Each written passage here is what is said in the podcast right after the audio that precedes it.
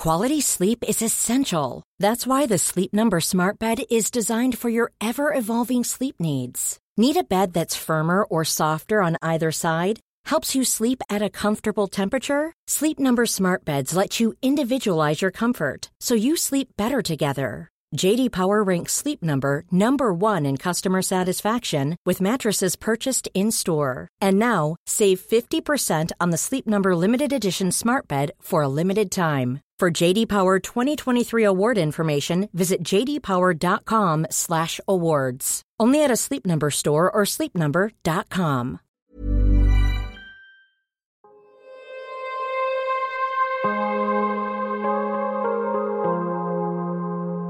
Vores mentale sundhed er nedadgående, og det er til trods for, at vi aldrig har været rigere, aldrig har haft flere muligheder og aldrig har levet længere. Det skal vi selvfølgelig tale højt om, så vi kan blive klogere på, hvordan vi får det bedre.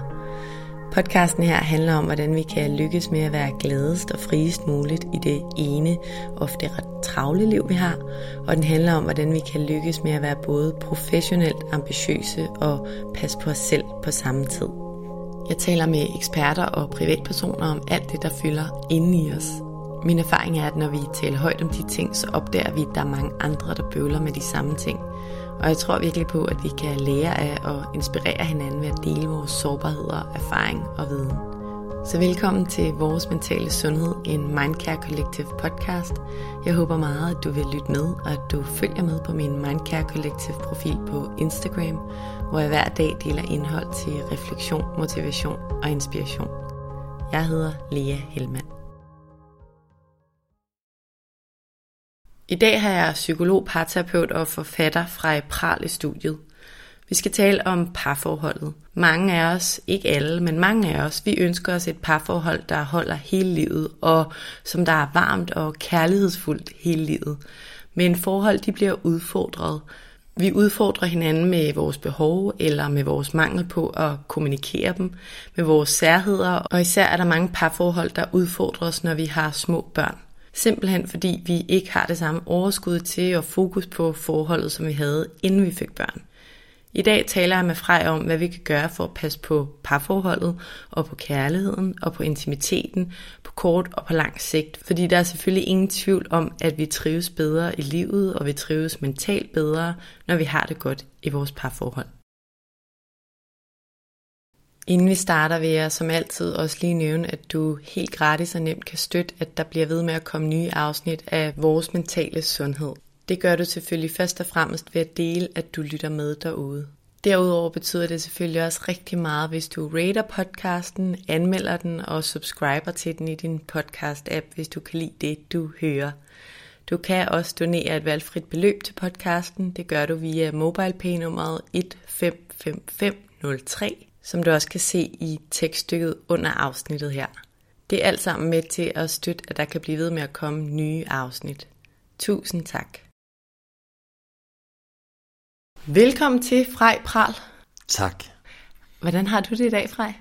Altså, jeg er lidt små, småtræt, og så har jeg haft sådan lidt øh, allergi, øh, og det øh, som, som påvirker mig lidt. Man får sådan lidt en pressen ind i hovedet, eller sådan noget, når jeg har sådan en allergi. Men øh, det, det lever jeg med. At det er så. så lidt træt og lidt trykket. Lidt træt, træt og trykket, ja. ja. Det er meget, øh, meget præcist. Og så har du fået en kop kaffe fra mig, og jeg har, hvis jeg selv skal sige det, en ret god kaffemaskine, men du ja. bad simpelthen om en stempelkaffe kanden. Ja. Så det har du fået det er også svært at afvise det. Det er ligesom at afvise et knus, ikke? Hvis nogen ja. står og vil give en et knus, og man sådan, hvis man er syg eller et eller andet, ikke? og man sådan tænker, ej, det skal der ikke gøre, sådan for vedkommende, og så siger man nej tak, og da jeg så din kaffemaskine, der havde jeg sådan, ej, den kan jeg ikke sige nej til. Det så bare sådan en Ferrari, og så vælger jeg bare sådan en Opel Corsa eller sådan noget. Men øh, det, det vidner om et stærkt selvværd. Du står ved den, du er. Nej. Det er godt. Fedt, jeg er glad for det. Frej, jeg er rigtig glad for, at du har lyst til at være her i dag.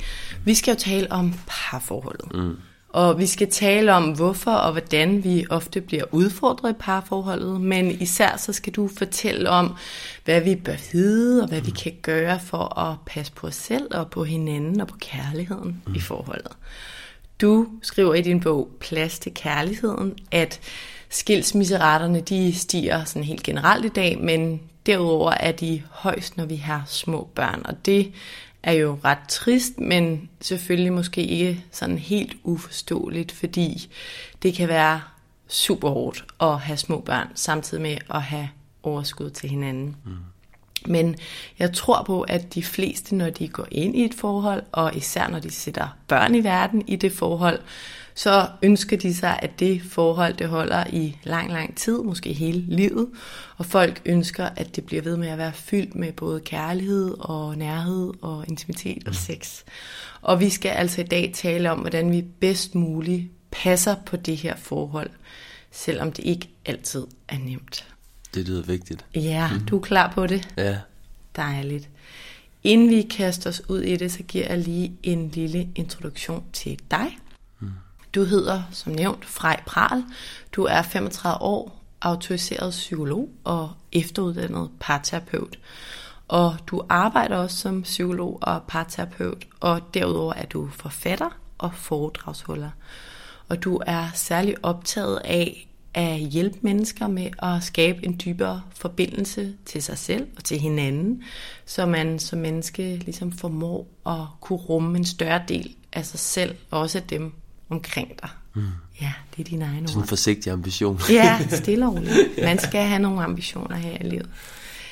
Lad os uh, kaste os ud i det, fra. Som altid, så vil jeg gerne starte sådan lidt på toppen. Mm. Når du kigger ned over dit arbejde, og alle de mange, mange parterapikonsultationer, du har haft til dato, kunne jeg forestille mig. Hvad er det så for nogle udfordringer, du især ser, at parforhold rammes af i Danmark, hvis man kan sige det? Altså, er der i din optik nogle klare topscorer i forhold til parforholdsproblemer? Mm-hmm. Ja, det synes jeg, der er. Og det er jo et kæmpe emne, vil jeg lige sige til at starte med, så jeg, jeg vil allerede på forhånd undskylde den overfladiskhed, vi kommer til at berøre det med, for sådan er det jo med, med det format, vi arbejder med her, ikke? Men øhm, altså jeg oplever helt generelt, at der er det her store pres altså på rigtig mange par i dag. Altså du var selv inde på det her med skilsmisseraterne, der eksploderer, når man får små børn, og det er hårdt, ikke? Mm. Altså to fuldtidsstillinger, man skal balancere med alle de krav, der også hører sådan moderne familieliv til, hvor vi skal præstere på så mange fronter, ikke? Vi skal realisere parforholdet, vi skal realisere forældreskabet, vi skal realisere os selv på arbejde, altså på samme tid, ikke? Altså mm. alle de der ting, der skal foregå på samme tid, det er bare virkelig, virkelig hårdt. Så, og det pres har jeg lagt mærke til, det skaber øh, altså sådan et, måske et følelsesmæssigt underskud, kunne man sige det, inde i selve parforholdet, og gør, at vi bare kommer ud af nogle rigtig kedelige konflikter med hinanden, fordi det er jo sådan en anden grund til, at det bliver svært. Altså en ting er jo presset i sig selv, det ydre pres, som rigtig mange oplever. Det andet er, altså hvordan håndterer vi det pres sammen? Mm. Og der oplever jeg, at de færreste par har fået af gode grunde redskaberne til at håndtere det pres på en god måde.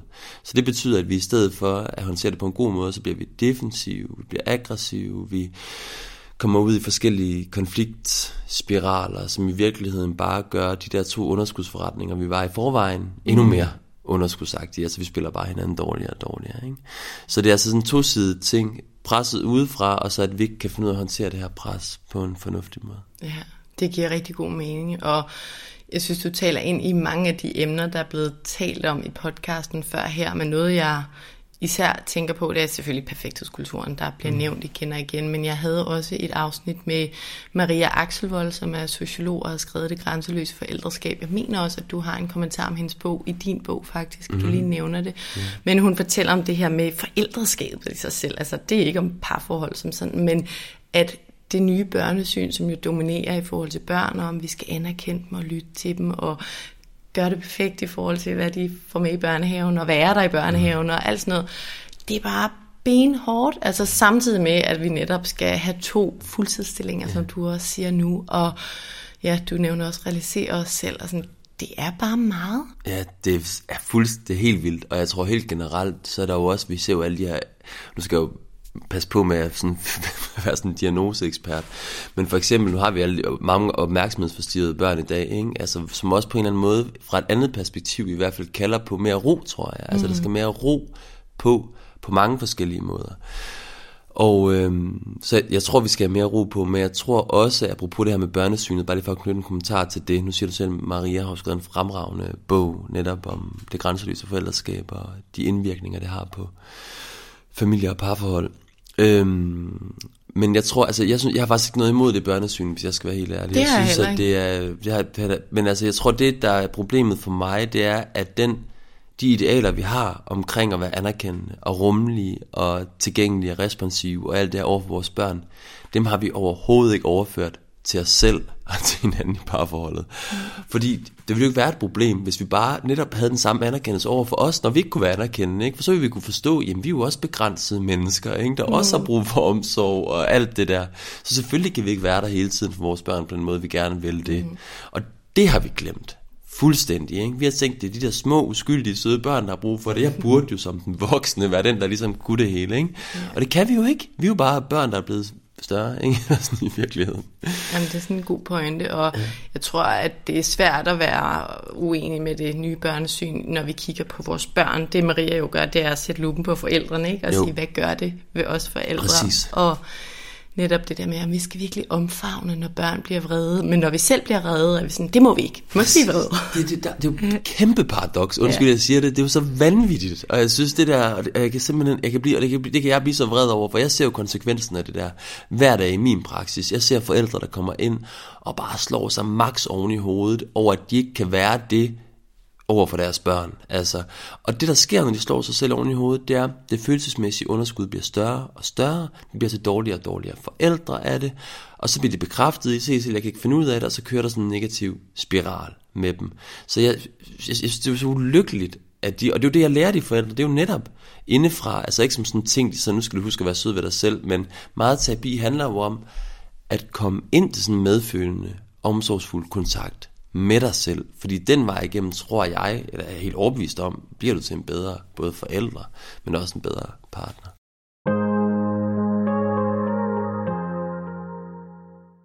Og du nævnte i starten det her med at presse udefra, men også det her med, at vi ikke rigtig har lært måske at kommunikere om de her ting. Ja. Hvad er det, når du møder par? Altså, hvad er det, der typisk, jeg ved godt, der er rigtig mange ting derude, men alligevel mm. ved jeg også fra din bog, at der er nogle mønstre, men sådan, ja. hvad er det, der fylder hos dem? Ja, altså det er helt klart, altså en klassiker, altså det er jo det her med, at vi, vi forstår ikke hinanden, eller vi, kan, vi, lytte, vi er dårlige til at lytte til hinanden, og, og det er jo rigtigt, fordi det der også sker, når man er super presset, det er, at det bliver bare sværere at lytte. Altså, det bliver sværere at finde den her ro, hvor jeg bare sætter mig ned og hører efter, hvad der er egentlig på spil for dig. Så rigtig mange kommer ind og siger, at vi, vi går hele tiden i hårdknud i kommunikationen, vi misforstår hinanden, vi har, der er dårlig stemning imellem os, øh, vi vil gerne have hjælp til at forvente det her på en eller anden måde. Ikke? Og så det er rigtig meget lærerpar, tror jeg, det er jo dels at øh, ja, lytte til hinanden, forstå hinanden, blive bedre til at forstå hinanden, men også at blive bedre til at forstå, hvad det egentlig der foregår.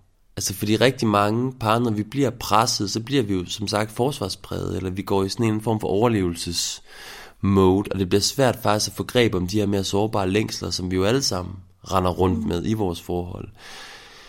Længsel efter kontakt, efter at blive set, længs, længsel efter at det seksuelle kan komme til at fungere igen, og sådan, som jo egentlig er noget, noget sårbart noget for mange af os. Mm. Og, og det har vi ikke lært at, at kommunikere ud på en måde, så vores partner føler sig inviteret til rent faktisk at møde det. Altså, vi, det bliver ofte mødt som, at hold kæft mand, kan du ikke tage dig lidt mere sig? Kan du ikke, altså, som jeg kan huske, jeg sagde til min kone, det var så pinligt, da hun var, altså, mistet lysten i starten til sex, ikke? Nu skal du også til, kan du ikke lave noget yoga, eller kan du komme i gang med at gøre et eller andet for dig selv, så du ligesom kan få lyst igen, ikke? Altså, putte ligesom problemet over i hende, som om det var hende, der var et problem. Og det der jo bare skete, det var, at hun øh, følte sig forkert og skamfuld, og fik endnu mindre lyst til at overhovedet gå ind i det der. Og så har man sådan en ond spiral, der bare kører derud. Mm. Ja. Så jeg hører både det her med, at vi ikke rigtig har lært at, at tale om det, måske at tage vare på vores egen sårbarhed og behov, ja. men også at vi faktisk så ofte er for presset til at gøre det, eller sådan, når vi først når dertil, hvor nu har jeg lyst til at eksplodere, så kommer det ud på en uhensigtsmæssig måde. Ja, det gør det. Helt klart, men også på en måde, det er det, vi altid skal huske, når vi ser uhensigtsmæssigt. Og det er jo også en længere snak om den terapeutiske baggrund, jeg kommer fra, men men selv den måde, hvor jeg bliver spids, jeg bliver anklagende, jeg bliver kræ- afkrævende, altså i min måde at bede om nogle ting på, altså det, det er også et forsøg på at passe på os selv, altså helt grundlæggende. Det er fordi, jeg, jeg er ikke et sted, hvor jeg har et overskud til at risikere, at du ikke vil møde mig. Hmm. Det, det har jeg ikke overskud til lige nu. Jeg er for sprød simpelthen, ikke? Og så bliver det nødt til at blive spidst og krævende og alt det der, ikke? Fordi jeg kan ikke det andet, det, det, det er sgu for sårbart. Og det er jo bare så ulykkeligt og tragisk, fordi lige så meget som jeg kan forstå det, lige så meget kan jeg jo se konsekvensen af det, for når jeg så bliver afkrævende, eller spids, eller trækker mig, fordi jeg ikke kan holde ud længere, så får jeg aldrig tilfredsstillet det, jeg dybest set længes efter. Så det er aldrig en vej til at få tilfredsstillet det behov, jeg dybest set har. Men jeg kan virkelig godt forstå det, for jeg kender det jo selv. Jeg kan jo selv mærke, når jeg er presset, eller sådan, så kan jeg ikke bare stå der og sige, at jeg længes virkelig efter. Og det kunne være så dejligt, hvis du bare vil give mig et kram. Fordi sådan har jeg det jo ikke lige der. der er jo, jeg skal passe på mig selv på en eller anden måde. Ikke? Ja, så, jeg kan ja. så godt genkende det, du siger der. Ja. Vi kommer lidt tilbage til det her med også at se intentionen bag det, den anden gør og så videre. Mm. Men, øhm, og der er jo øvrigt meget, vi skal igennem i dag, eller jeg gerne vil vil igennem med dig. Men der er lige en anden ting, jeg gerne lige vil høre dig om. Fordi du kommer i din bog med en masse sådan ret fine og selvfølgelig også lidt karikerede eksempler på, hvordan parforholdskonflikter kan opstå. I din bog, der læser man i de her eksempler både om mandens og om kvindens tanker i de her forskellige situationer og konflikter, og det skal selvfølgelig siges, at det kan også være med en mand eller en kvinde kvinde, men nu tager vi lige udgangspunkt i mand og kvinde.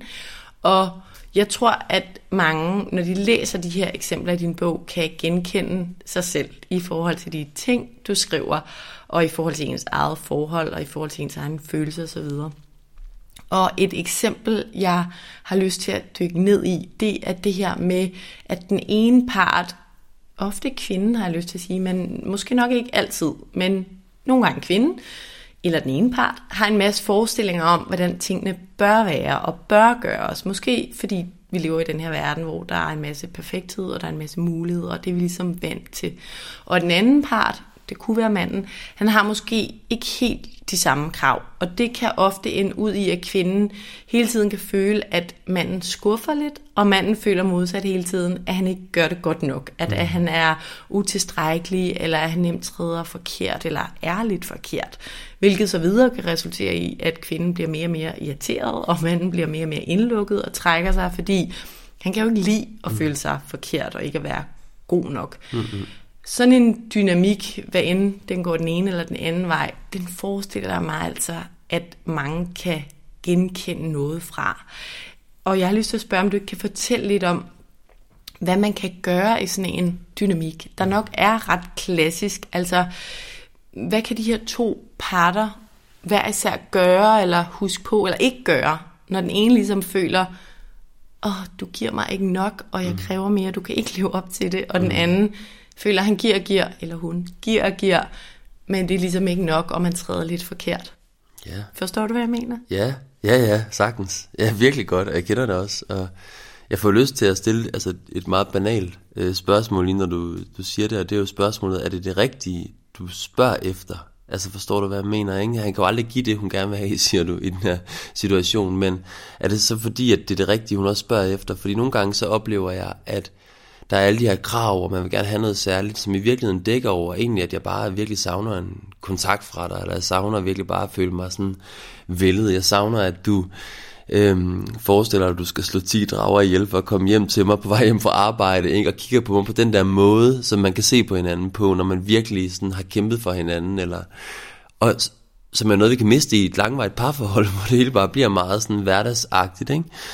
Øhm, så jeg får lyst til først og fremmest, at man ligesom bliver lidt nysgerrig på, hvad det egentlig er længes efter. Mm. Altså prøv lige at mærke lidt efter på indersiden, hvad det egentlig er, jeg sådan aller dybest set længes efter hos min partner. Fordi ofte så har vi nogle behov dernede, som vi kan føle latterlige, eller åndssvagt, eller sådan burde jeg jo ikke have det, og det er jo sådan noget lille pigeagtigt noget, eller det er jo sådan et eller andet det er barnligt på en eller anden måde at have det på den måde. Så derfor så prøver jeg at oversætte det med, at det er også alle de der ting, han ikke gør rigtigt, eller et eller andet andet, ikke, som virkelig er problemet. Mm. Men det er bare ikke altid problemet. Jeg oplever, og det kan jeg jo se, og grunden til, at jeg tror, at det er rigtigt noget af det, det er, at, at jeg kan se, at når der faktisk, når, den, når man lige pludselig føler, at der er den der kontakt og samhørighed og forbundethed, så er der mange af de der små ting, som vi går irriteret over i hverdagen, de bliver... Ligegyldige. Præcis. Ja. De bliver mindre betydningsfulde i hvert fald. Så jeg tror nogle gange, så kan, så kan jeg godt være lidt nysgerrig på, hvad det egentlig, nu diskuterer vi meget det her, vi sidder fast i de her diskussioner, men er det i virkeligheden det, der, det, det handler om, det, det vi snakker om, det ofte i min parterapi oplever, at det er noget helt andet. Og så oplever jeg også, altså synes jeg også, det er fedt, du siger dynamik, for nu spørger du, hvad kan man gøre ved det? Altså jeg tror, det er rigtig vigtigt at holde fast i dynamikken, altså finde ud af, at vi har begge to et ansvar i det her, ikke? Vi gør begge to noget, som forstærker det på hver vores måde, ikke? Fordi nogle mænd vil også, altså nu bliver jeg meget generaliserende, de kan jo også komme til at føle sig sådan lidt øhm, Altså, de, de, de har svært ved at sige stop over for det der, ikke? Altså, alle de der krav, der er der, så kommer de til at sige halvt ja, og man skal nok gøre det, og sådan, ikke? Men han dybest set, så vil han ikke rigtig gøre mm. det, men han vil heller ikke skuffe hende, han vil også være en god mand og sådan noget, så han prøver at sige ja, men så glemmer han aftalen, og så bliver hun følt hun sig svigtet af ham, og så har vi sådan en eller anden rigtig nederen dynamik, der kører, ikke? Fordi han har svært ved bare at sige, prøv at, jeg, jeg vil simpelthen ikke, jeg gør det på min måde, ikke? Og, og du, den, den har jeg simpelthen brug for, at du accepterer, eller sådan, for jeg kan ikke gøre det på den måde, du gerne vil have, jeg skal gøre det så kan det godt være, at hun bliver skuffet til at starte med at tænke, æve og sådan, men hun har det mindste haft en oprigtig mand jo, der på en måde siger, det, det er sådan her, jeg er, og du må sgu acceptere mig sådan, som jeg er, ikke? for jeg, jeg kan ikke forandre mig grundlæggende. Mm. Og det tror jeg også giver noget respekt, altså fra hendes side. Jeg kan genkende det der i forhold til mit øh, eget forhold. Jeg, jeg vil godt indrømme i det her eksempel, jeg nævnte her, var også fordi jeg tænkte, uh, der er i hvert fald noget her, jeg kan genkende. Yeah. Og jeg ved, at min mand har rigtig mange gode intentioner, og gerne vil mig. Og jeg sidder bare tit med den der sådan, mm. har jeg for mange krav, eller skal jeg bare, du ved, oh, let it go, fordi, ej, vær lidt mere loosely. Du... Altså, den der kamp ind i mig selv, altså, yeah. hvornår det er for meget. Men, har du spurgt ham? Ja, men jeg skulle til at sige, jeg tror rigtig meget, det handler om at have den kommunikation om det, og jeg kan også genkende, nu har jeg haft min mand med til parterapi, nu ja. udstiller jeg ham lige her, men jeg er jo kæmpe fan af terapi, jeg synes, ja. det skal man bare gøre proaktivt, og det burde vi alle gøre, både alene og, og med par, men, men altså, det der med at, og som du også selv sagde i starten, altså få et sprog om det, og hvad er det egentlig, jeg har brug for? Altså, for der ligger jo nogle længsler mm. nedenunder, og to eksempler, der relaterer sig til noget forskelligt, har jeg lige nødt til at nævne. Det ene er, jeg kan huske, da vi, før vi fik børn, jeg kan virkelig huske nogle søndage, hvor vi bare kunne diskutere om noget, der var så latterligt, og vi kunne bare ikke komme ud af sådan den der åh, konflikt, fordi han er bare meget hård og logisk i sin tone, og jeg er meget harmonisk og tosomhedssøgende osv. Og, og jeg kan virkelig huske min frustration i sådan, hvorfor kan han ikke bare omfavne mig, og at vi er sammen om det her, og du ved, kramme, og, og så fik vi børn, ja. og nu skal jeg ikke sige, at børn er løsningen til alting overhovedet, men, men det der barn gav os jo den der nærhed, og ja. den der, altså det der lille baby-mirakel, og jeg kan virkelig huske det første halve år, som jo også var hårdt og sådan noget med et barn, men jeg bare tænkte sådan, alle de ting, vi brugte så meget tid på før, ja. Ja. de er bare helt væk. Ja, wow. For nu får jeg jo den der yeah. kærlighed og den der rede og den der tryghed, yeah. som jeg jo har brug for. Yeah. Gennem det her barn og det, yeah. vi har skabt. Ikke? Yes. Øhm, så det er den ene ting. Og det andet var til det, du sagde før med, at man skal acceptere mandens måde at gøre det på. Ja, han, vi har haft den her snak mange gange, hvor jeg siger, vil du godt være sød og gøre mm. det her? Og så siger han, jo, men jeg kommer til at gøre det inden for de næste to måneder. Ja. Og min eksekveringssnille øh, og det har jeg med mig i livet. Det kan jeg på godt og ondt finde ud af. Jeg vil jo gerne have gjort det nu, mm. eller i morgen, eller senest i weekenden. Mm. Men, men på en eller anden måde kan det noget, at jeg sådan, okay, du siger to måneder, du har den, og det kan jeg ligesom stole på. Ej, fedt. Så at man ligesom finder det der kompromis, yeah. når man fortæller om sådan, vi gør tingene forskelligt. Ja. Yeah. Og det er okay. Ja. Yeah. Og så for mig er det også super sundt, at han kan sparke tilbage ikke? og være sådan, ja. okay, Lea, hvor vigtigt er det, at du får gjort den der ting i haven lige nu? Jeg ja. kan mærke, det fylder hos dig. Hvorfor er det vigtigt, at vi gør det lige i dag?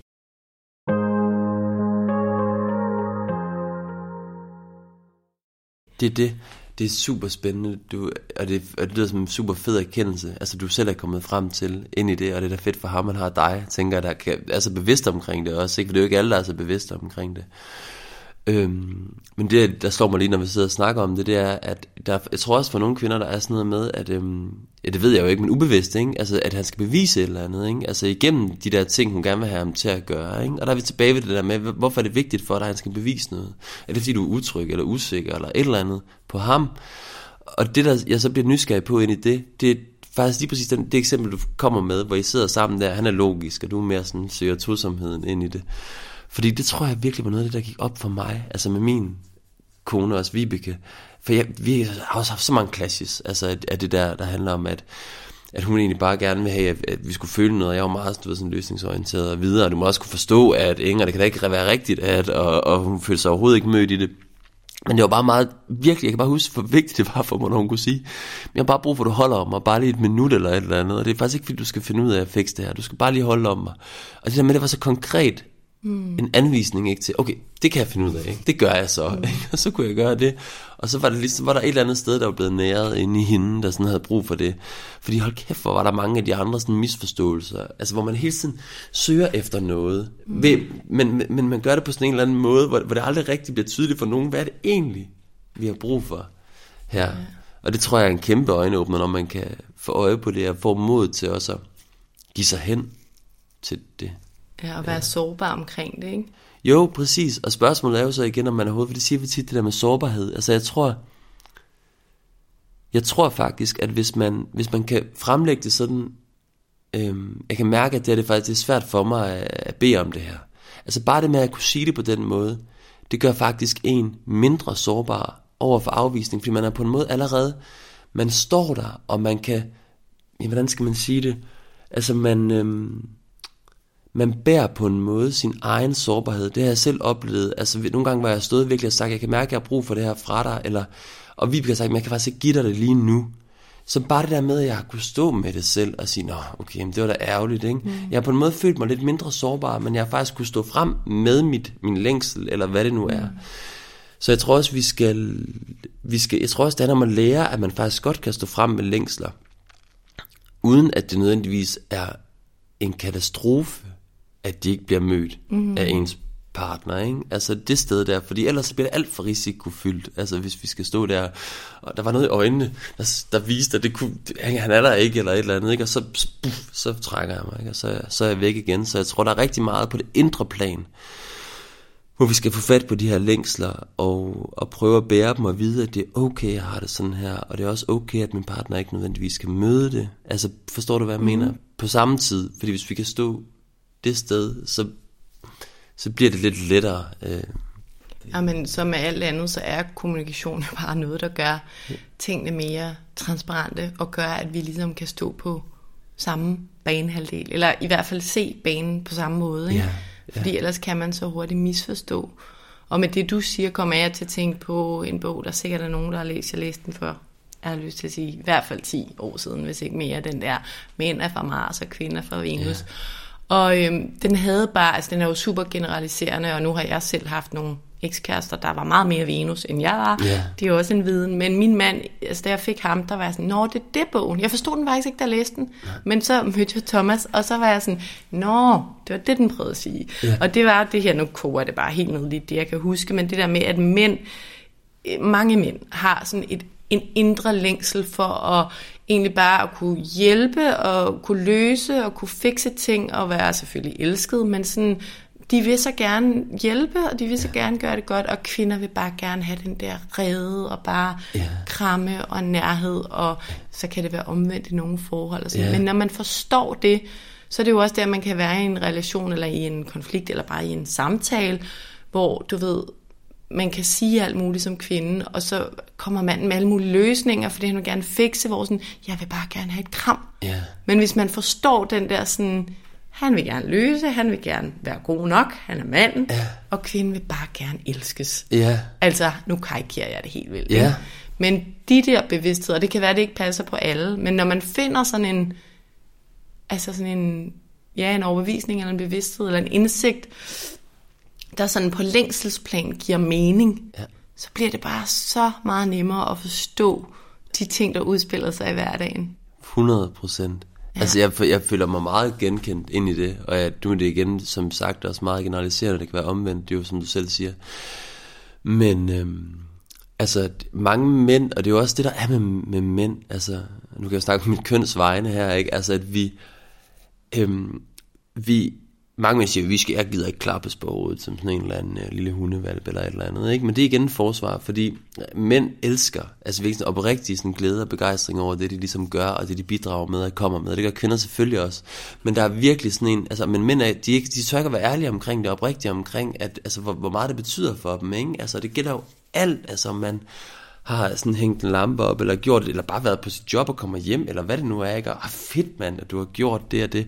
Altså mænd, de, og det, mænd lider så meget under, altså hvis deres kvinder er utilfredse. Altså det er helt vildt. De kan simpelthen, de føler, at de er totalt mislykkede. Ikke? De har slet ikke fået skabt netop, nu siger du, den redde, eller den redde, som skulle give den glæde hos mm. hende. Derfor er det, altså den glæde kvinder har, altså mænd næres simpelthen så meget ved den, for den vidner om, at han ligesom er lykkedes med det projekt. Men det tør man ikke at sige, så de går tit selv med den der øh, følelse af nederlag, ikke, over at hun går utilfreds med et eller andet. Det er så, så svært for mænd, altså når kvinder er utilfredse, det er det sikkert også om, men, men nu kan jeg snakke fra, fra for mig og mit kønsvejene, det gør simpelthen så ondt. Ja, og for at koble til det, vi startede med at snakke, så hvis man kommer ind i sådan en spiral eller dynamik, hvor man bare, som igen, nu generaliserer vi, men som kvinde, kræver alt muligt, og ikke ja. føler, at man får det hele godt nok, så, så glemmer man jo rose, fordi man fokuserer på alt det der, der ikke bliver gjort. Ja. Og så kommer man ind i en farlig dynamik, kan man i hvert fald, ikke? Præcis, og noget, der er vildt vigtigt i det der, det er jo, at i langvarige parforhold, og det ser jeg jo igen og igen,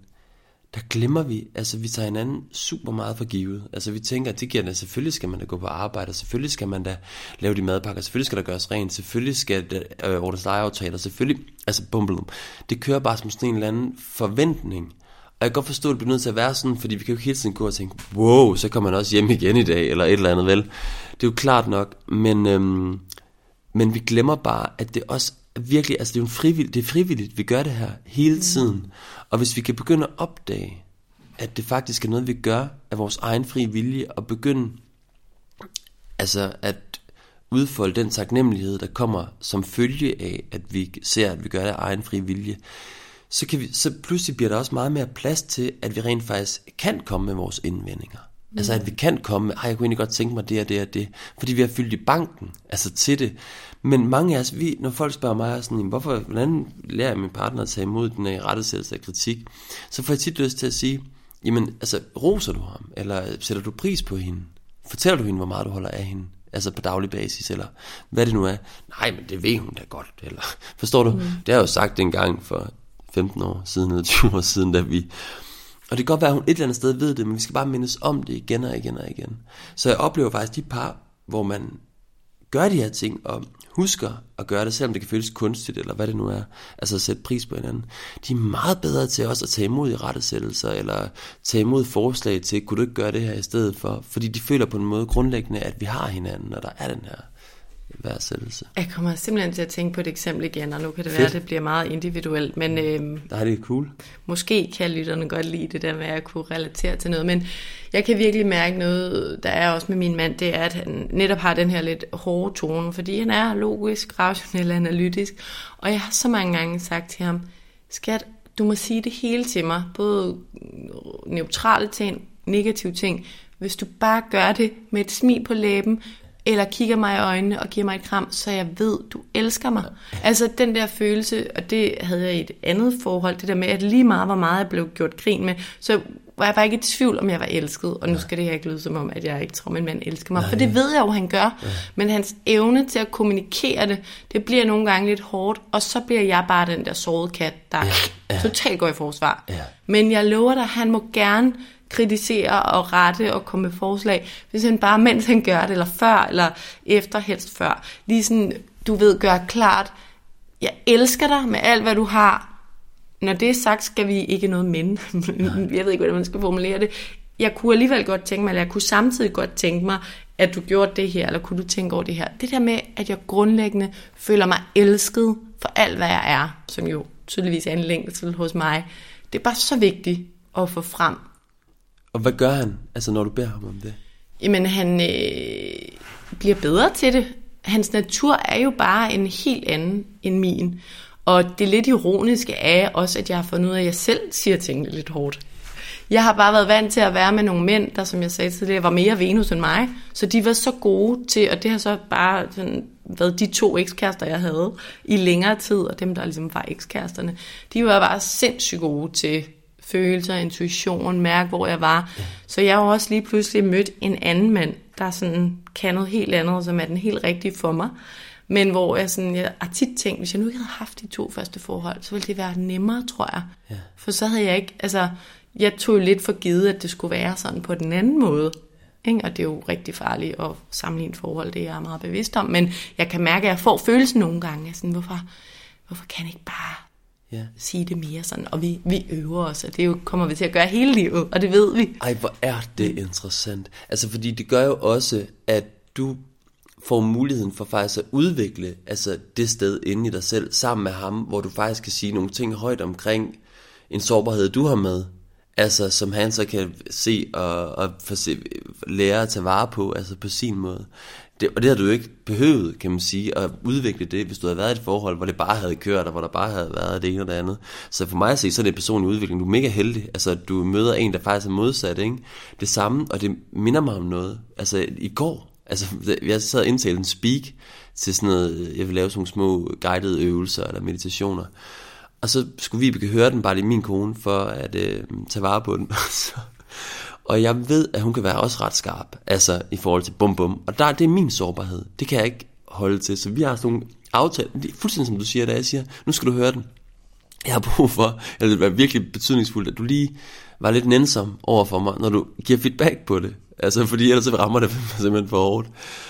Og, øhm, og, og der skal, det skal selvfølgelig være, og det, det sker nok, og det husker jeg. Og så hører hun den, og det første hun siger, det er bare, det synes jeg ikke, du skal lave, Frej. Det synes jeg, du skal lade være med. Det synes jeg, du skal lade være med. Ikke? Og det, men det, det interessante ved eksemplet her, det er jo, og så bliver jeg jo enormt, ej, vi kan du huske, vi snakkede om det der med, at du ligesom skulle være nænsom over for mig og sådan noget. Og så bliver hun, det, det dur jo ikke rigtigt. Og, og så vågner hun lidt op ind i det og siger, nej, det er også rigtigt, ja, undskyld, om det skulle jeg selvfølgelig også være. Om det er også bare, fordi jeg bliver så misundelig for hun så sagt, fordi du bare kan det der, og nu har jeg siddet og mediteret så mange år, og så gør du det bare. Altså sådan her, ikke? Og det, jeg vil så gerne kunne lave den der guidede meditation, og jeg ved godt, og det er også bare, og så bliver hun enormt skamfuld og alt muligt, fordi hun, jo, at vi havde jo instrueret i det. Men og så mødes vi jo bagefter, så det vigtige for mig, det er jo ikke, om man, altså, vi bliver nødt til at hjælpe hinanden med at tage vare på det, vi har brug for.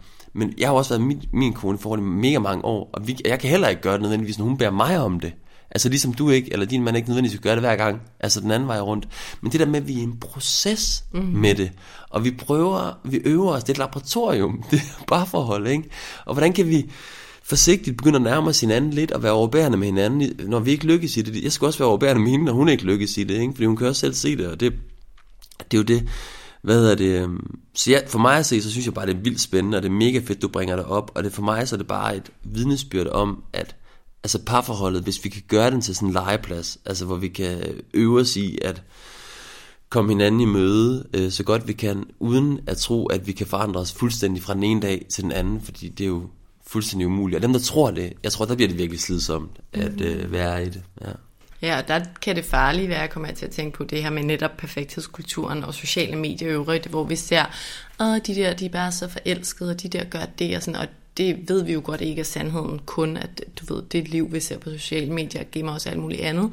Men ej, hvor kan det nu være nogle unødvendige triggers, fordi vi så igen kan komme til at kigge på sådan det, der ikke fungerer i vores eget, i stedet for, som du siger, husk på, eller det har du så ikke sagt, men nu siger jeg det, og husk på alt det gode, man har, og så det, du siger med, at vi er i en proces, ja. og overvej lige, at vi har valgt en, som vi går ud fra, gerne vil være sammen med hele livet. Det er jo også helt vildt to mennesker, og jo, jeg synes jeg selv, selv jeg, jeg er da en meget fed person, men jeg er da også super mærkelig, og har mine ting, og alt muligt, og hele livet skal vi have det godt sammen. Altså, det er jo lidt en utopi, ikke?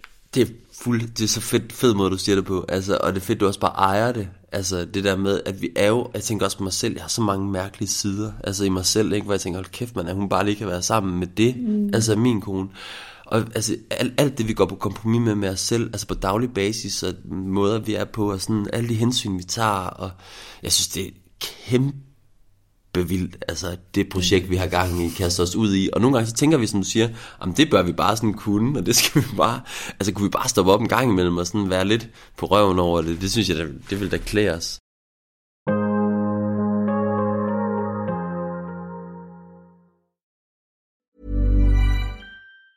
Burrow is a furniture company known for timeless design and thoughtful construction, and free shipping, and that extends to their outdoor collection.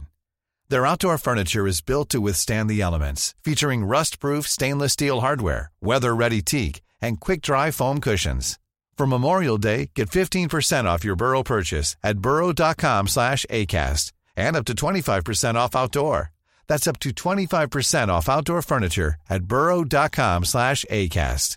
Quality sleep is essential. That's why the Sleep Number Smart Bed is designed for your ever evolving sleep needs. Need a bed that's firmer or softer on either side? Helps you sleep at a comfortable temperature? Sleep Number Smart Beds let you individualize your comfort so you sleep better together. JD Power ranks Sleep Number number 1 in customer satisfaction with mattresses purchased in-store. And now, save 50% on the Sleep Number limited edition Smart Bed for a limited time. For JD Power 2023 award information, visit jdpower.com/awards. Only at a Sleep Number store or sleepnumber.com. Frej, øhm, jeg vil gerne lige høre en lille smule om det her med den negative øh, fortolkning, som du skriver lidt om i din bog. Altså, vi har en tendens til lynhurtigt at fokusere på det, eller hæfte os ved det, vores partner gør, der irriterer os, frem for at fokusere på alle de gode ting. Det var det, jeg lige nævnte før og refererede til, fordi vi skulle snakke om det nu. Mm, jeg tænker, vi måske gør det af en eller anden overlevelsesmekanisme. Altså, vi har jo desværre i hjernen en god evne til at fokusere på det, der ikke fungerer. Nok grundlæggende, fordi vi gerne vil overleve. Men så taler du om det her med, at vi skal fokusere på intentionen bag den andens handling. Altså, det kan være en måde, hvor man ligesom kommer omkring det her med, kan du ikke lige prøve at uddybe det lidt? Jo, det kan jeg godt. Altså, øhm, altså vi har det, som du selv siger det, med at tillægge andre folks handlinger, eller nogle af os har det med at tillægge andre folks handlinger negative motiver eller negative intentioner, ikke? Altså, han gør det, fordi han er ligeglad med mig, ikke? Eller hun gør det for at sove mig, eller sådan, altså, og det er som sagt noget, vi... Det er sådan en, en overlevelsesstrategi, som handler om, at hvis vi ligesom er på forkant med det potentielt negative, så kommer det ikke bag på os. Ikke? Jeg vidste det godt. Altså, gør det var, ikke lige så ondt? Præcis, så gør mm. det ikke lige så ondt. Jeg var klar over det. Ikke? Ja, nogle gør jo også det der med, at de også slår sig selv oven i hovedet inden, ikke? og siger, jamen jeg, jeg vidste godt, jeg var en taber, det behøver du ikke at komme og sige til mig, det var jeg klar over. Det kan du ikke øh, chokke mig med. Og det er jo en, og det er en meget forståelig forsvarsmekanisme, den negative fortolkning, ikke? vi tillægger andres, øh, andre folk negative motiver, og nogle gange kan det også være rigtigt. Altså, at, at der er en, der har haft negative motiver med det, den anden har gjort eller sagt. Problemet med den er jo bare, at når jeg tænker, når jeg, hvis jeg kommer hjem og tænker, at Vibeke, hun øh, siger ikke hej, fordi hun synes, jeg er en spade, eller, eller hvad det nu er, ikke? det er, at det aktiverer mine forsvarsmekanismer. Ikke? Jeg bliver usikker på mig selv. Og, og hvad skal du gøre der så?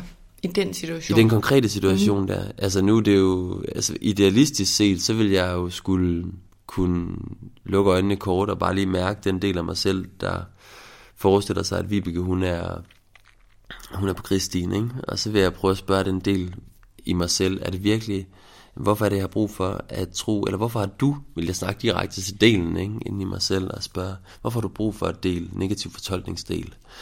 At tro, at Vibeke kunne ude på et eller andet. Ah, Jamen, det er måske netop fordi, at øh, det, du kan huske en anden gang, hvor der var noget, der lignede eller sådan noget, og så synes du, hun blev lidt sur eller sådan et eller andet. Og det var ikke særlig rart, så nu, skal, nu, nu, nu er det vigtigt at, være, at du ligesom tænker det her, for at være på forkant med noget potentielt negativt. Det er jo en lang proces. Men altså, hvis man lige kan bare lige gå lidt ind i sig selv, og måske, og så spørge sig og så prøve at anerkende den del, der siger, det kan jeg da godt forstå, du lige prøver at passe på mig, eller et eller andet, ikke? Kunne der være andre muligheder? Og så kunne det være, at man kunne åbne op, Nå ja, det kunne også være, at hun bare har det lidt travlt, eller det kan være, at øh, hun er også, Nå ja, det er rigtigt, hun har også den der jobsamtale i dag, hun var til, den er garanteret, måske den gået dårligt. Altså forstår du, hvad jeg mener? Mm. Og så kommer alternative fortolkningsmuligheder stille og roligt op, men det kræver, at jeg ligesom også anerkender den anden stemme, og siger, at den må også godt være der, for den har også en, en vigtig beskyttende funktion for mig. Og så de, når de alternative muligheder kommer op, så er det jo så, at jeg kan, så at de kan få lov til måske at fylde mere, og gøre mig klar til, at så kan jeg måske spørge hende, hey, har du, hvordan har du det egentlig? Hmm. Altså, og så kunne hun få lov til at sige, at jeg er lidt stresset over det der, der har været. Nå, okay, og så er jeg allerede sådan, har jeg det jo allerede lidt bedre ind i mig selv. Men andre gange, så når man ikke så langt, og så kommer man til bare at gå bevidstløst med den negative fortolkning, og så bliver man måske selv lidt igen mm. afstumpet, eller bliver sådan lidt kort forhovedet i sin kommunikation, og så bliver hun bare endnu mere stresset, eller hvad det nu er. Fordi nu kommer jeg hjem, og hun havde måske virkelig brug for, at jeg ligesom mødte hende lidt, for hun havde haft en stresset dag, og nu går jeg her kort for hovedet over for hende, og hvad handler det så om? Er det noget? Så kommer hendes negative fortolkning så måske i gang, ikke? Og så har vi sådan et mm. spor, der bare hjerner afsted. Så noget med at øh, opdage den, tage godt vare på den, og så se, om der kunne være andre fortolkningsmuligheder, og så også, som jeg jo så bruger rigtig meget krudt på i bogen, det er at se efter den positive intention, altså der er hos sin partner. Fordi hvis vi kan, jo bedre vi bliver til at se, hvad er den positive intention i det, min partner gør. Hvad er det, min partner, når min partner står og, og brokker sig over et eller andet. Ikke? Hvad, hvad er den positive intention i det? Fordi en del af mig tænker, hun vil bare skælde mig ud. Mm. En anden del kunne måske forestille mig, hvis jeg nu går over af hendes bedste advokat lige nu, at hun dybest set har, har brug for, at vi får rykket på nogle ting herhjemme, og hun, hun er usikker på, om vi overhovedet nogensinde får, får, får rykket på dem, for nu har vi gået og forhalet den her proces i så lang tid, forstår du? Og hvis det var det, der var, så kunne jeg jo sige, er du, føler du det? Er der føler du, at vi ikke rykker på tingene nok, eller hvad? Er det det? Ja, jeg føler, at hun så siger, at vi har udskudt det her mega længe. Jamen, det kan jeg godt forstå. Det vil jeg gerne være med til, vi kigger på. Jeg har bare selv været super stresset, så jeg forstår du. Så altså, jeg oplever virkelig, at det her med at gå over aktivt og kigge efter den positive intention, det gør både mig selv mindre defensiv og mindre sådan aggressiv i min kommunikation. Øhm, og det gør ofte, at vi kan finde nogle konstru- mere konstruktive veje sammen. Det betyder ikke, vil jeg lige sige, at man bare accepterer det, den anden siger. Det betyder, det kan godt være, at Vibeke havde en hård tone over for mig, mm. ikke? Og jeg vil sige, jeg kan, jeg kan simpelthen mærke, at den der måde, du, vi taler om det, det rammer mig. Altså, mm. det, det, kan jeg ikke, det synes jeg ikke er fedt. Så det, det vil jeg gerne have, at vi stopper med. Men jeg gætter på, at der er et eller andet vigtigt for dig, der gør, at du har brug for ligesom at møde mig på den her måde. Ikke? Vil du ikke prøve at sige lidt om det, i stedet for? Fordi så kommer vi sådan ind bagved, fordi ofte så er det fordi, der er et eller andet, der er vigtigt for hende, der gør, at hun bliver så øh, oprørsk, eller så... Øh, ja, vildt varme, skulle jeg til at sige. Men hvad hvis det vedkommende siger rammer en? Altså det, jeg kommer ja. til at tænke på, det er egentlig et andet spørgsmål, jeg også gerne vil høre dig til, og jeg tror, det kobler meget godt hertil. Det er det der med at kaste mudder. Altså ja. min erfaring er, at det aldrig nogensinde er særlig godt at kaste tilbage. Du ved, når den ene kommer med en eller anden kritik, eller påpeger et eller andet en, så kan man komme til at være sådan, jamen det gør jeg, fordi du gør det her, eller jamen du gør det også det her, og det er så lidt konstruktivt, men det er så svært at lade være. Altså det kan jeg virkelig mærke både øh, hos andre, eller jeg taler med venner om det, men også hos mig selv og min mand, altså begge veje. Det der med, at man har lyst til lige at retfærdiggøre på en eller anden måde, og jeg ved jo om nogen, at det der med at lytte er så vigtigt, men hvorfor er det så svært at lade det der men, men ligge? Ja. Det er et super godt spørgsmål. Og jeg elsker sådan en indre praktik, jeg laver med nogle af mine par, ikke? Hvor, de, hvor vi går i dialog med vores indre mudderkaster, kunne man kalde det. Altså den del, der bare siger, du gør sådan og sådan og sådan. Brrr. Og så nogle gange, når folk lukker øjnene og går lidt i dialog med den, den del af, af dem selv, der kaster mudder eller kritiserer, eller hvad det nu er, og de så spørger den del, hvorfor er det så vigtigt at kaste med alt det der mudder? Hvor, hvad, hvad frygter du, der sker, hvis du stopper med at kaste med mudder? Så plejer mudderkasteren at sige, men så er jeg bange for, at du aldrig bliver forstået. Okay, så er jeg bange for, at du aldrig bliver forstået. Ja. Og så kan man jo så, og så vil man ofte opdage, at mudderkasteren er så frustreret, altså den mudderkastende del, fordi den vil så gerne have, at man bliver forstået, men den bliver aldrig forstået, og den hjælper aldrig til, at man bliver forstået, ikke? og det er jo vildt frustrerende. Men det er lidt vigtigt at huske det, fordi så kan man jo faktisk, netop som vi snakkede om tidligere, komme ned i længslen, ikke? at sige, at når jeg, når jeg kalder dig alle de der dumme ting, og siger alt det, du aldrig gør rigtigt og sådan noget, så er det egentlig ikke det, det handler om. Det, det handler om, det er bare, at jeg, jeg er bange for, at du faktisk ikke vil forstå mig. Og jeg er bange for, at du ikke vil komme over til mig og, og høre, hvordan det ser ud fra mit, min øje mm. eller mit perspektiv. Ikke? Og så kan partneren lige pludselig, det er jo en helt anden måde at blive mødt på. Altså, og så får man lige pludselig lyst til at gå over og prøve at forstå, hvordan det ser ud fra dit perspektiv. Og det, og det samme kan man gøre med det der men, du snakkede om. Hvorfor er det vigtigt for mig at sige men? Det er fordi, jeg er bange for, at du ikke går over og forstår det. Så bliver jeg jo nødt til ligesom at forklare, hvordan det ser ud herover fra mit mm-hmm. perspektiv, fordi du ikke kan forstå det. Og der laver jeg sådan en, en af de praktikker, jeg laver, det er jo, at begge par, par i en relation skal over i den, jeg kalder lytteren, hvor de skal prøve at forstå og sætte ord på, hvordan er det for dig, altså at være for dig. Og hvis man ved det, at lige om lidt, så er det min partners tur til at sige, jamen kan vide, hvordan det ser ud fra din mm. ø og dit perspektiv, så har jeg ikke brug for det der men, fordi jeg ved, at du kommer derover lige om lidt, mm. og prøver at folde ud, hvordan det ser ud for mig. Ikke? Og så er det bare, det er så rart, fordi så kan anerkendelsen, eller få lov til at stå meget mere rent. Så behøver jeg ikke komme med alt det der, jamen jeg kan jo jeg, jeg kan virkelig godt forstå, at hvad hedder det, du er frustreret over, at vi ikke har sex, for det har vi ikke haft øh, virkelig længe, og jeg har ikke lyst og sådan noget. Det må være mega svært for dig, det må være mega ensom i din egen lyst, men du må også kunne forstå, at vi har jo børn, og vi har jo alt det der. Mm. Pludselig har man glemt alt det, der ligesom var foran mm. det der mænd, ikke? Og så kan han få lov til måske at gå over bagefter og sige, jeg gætter på, at det må være helt vildt frustrerende for dig, øh, ikke at have lyst til sex, Fordi du kan se, hvor frustreret jeg bliver over det, og du har dårlig samvittighed over, at det ikke fungerer, og bla bla Og så har han jo ligesom været den advokat, man troede, man skulle være for sig selv.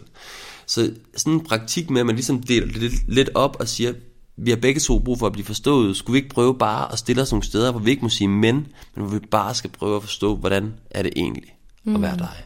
For den anden. Ja. Ja, det giver mening. Jeg tror også, det kræver virkelig, øhm, at man øver sig, og det kræver også Ja. en eller anden form for overskud, ikke? Jo. Og, øhm, og tid og tålmodighed. Altså, det er i hvert fald virkelig let at gribe til den der. Og jeg kan virkelig genkende det, du siger, men jeg vil jo ikke misforstås. Altså, du skal, jeg skal bare lige være sikker på, at du forstår, Ja. hvor jeg står. Ja. Altså, hvor der skal man måske bare også lidt nogle gange være okay med. Måske bliver jeg ikke lige forstået nu, men jeg lytter, og det er sindssygt vigtigt for dig. Altså, Ja. måske er det også okay, at en dag handler det kun om den enes ø, og ja. så kan man tage den andens ø en anden dag. Altså jeg er helt med Ja. på, det er ideelt at høre begges øer, men nogle gange så føler jeg bare det der med sådan, og hvorfor skal det være så meget, vi ja, Ja.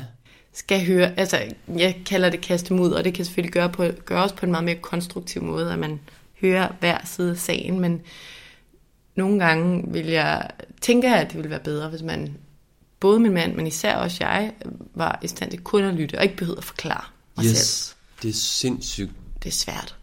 Det er svært, men du har fuldstændig ret. Jeg hørte på et tidspunkt en sige, og det synes jeg, det ramte mig egentlig meget, at det kræver, at en i relationen altså faktisk siger, okay, nu giver jeg slip på mit eget, mm. og nu prøver jeg bare at lytte på, hvordan det er at være dig. Fordi man kan ikke det der, som du sætter ind på, med at sige, jamen nu, øh, vi skal aftale, vi skal begge to, og det skal være ligeligt og alt det der. Og jeg kan simpelthen huske, når Vibeke har gjort det der, jeg kan huske, vi har haft masser af mudderkastninger, har det jo også en gang imellem stadigvæk. Og jeg kan huske, når hun, hun gør det nogle gange, så går hun over netop i sådan en lytterposition, hvor hun bare prøver at, at, at være fuldstændig. Og jeg kan nogle gange, og når hun gør det, jeg får lyst til virkelig, nu er hun åben. Nu skal den bare have hele armen. Nu skal hun forstå alt det, der ligesom gør ondt inde i mig, og, og hvad hun gør forkert og sådan noget. Og der har hun nogle gange bare været i stand til at, at gøre det der, og jeg kan mærke, at jeg smelter simpelthen lidt. Altså, når hun bliver ved med at stå der, og hun, bare, hun bare besluttet sig for bare at lytte. Det må også være træls for dig. Det kan jeg faktisk godt forstå, når jeg gør det der. Det må være. Og jeg kan jo ikke blive ved med at stå og være vred jo. Altså på et tidspunkt, så er det som om sådan, isen den bare smelter sådan rundt om mig. og Sådan. Ja, og, og, og, og, og nu har jeg ikke mere. Ikke? Altså nu, nu, nu er det også fint, og tak fordi du faktisk... Og så, så breder der sig virkelig sådan en fred inde i mig. Jeg kan mærke det sådan helt fysisk, at jeg føler mig lyttet til. Og, og i den situation ville det være fuldstændig okay for mig, at jeg så lyttede på hende. Ikke? Men det var jo hende, der tog det der skæbnespring, hvor hun virkelig fandt modet mm. til bare at sige, nu parkerer jeg alt mit eget, og nu lytter jeg bare på, hvordan det er at være dig. Ikke? Altså det kræver, tror jeg, en tillid. Og jeg tror, det kræver en tillid til, at man også på et tidspunkt vil blive mødt det andet sted. Fordi hvis du tænker, at det aldrig kommer til at ske den anden vej rundt, så tror jeg, at det er svært at gøre det. Ikke? Men, øhm, men du har fuldstændig ret, og jeg synes, det er en fed pointe. En opfordring til, at folk lige kan prøve det der lytter. All in på lytning af derhjemme. Ja. Mm, Frej, det er et lidt stort emne det her, men jeg vil alligevel høre, om vi lige kan tale bare lidt om det. Der er det her med, at det kan være ret vigtigt at forstå vores opvækst og vores sorg fra barndom, så at sige, i relation til et forhold. Og måske især i relation til de der længsler, som vi har været lidt inde på.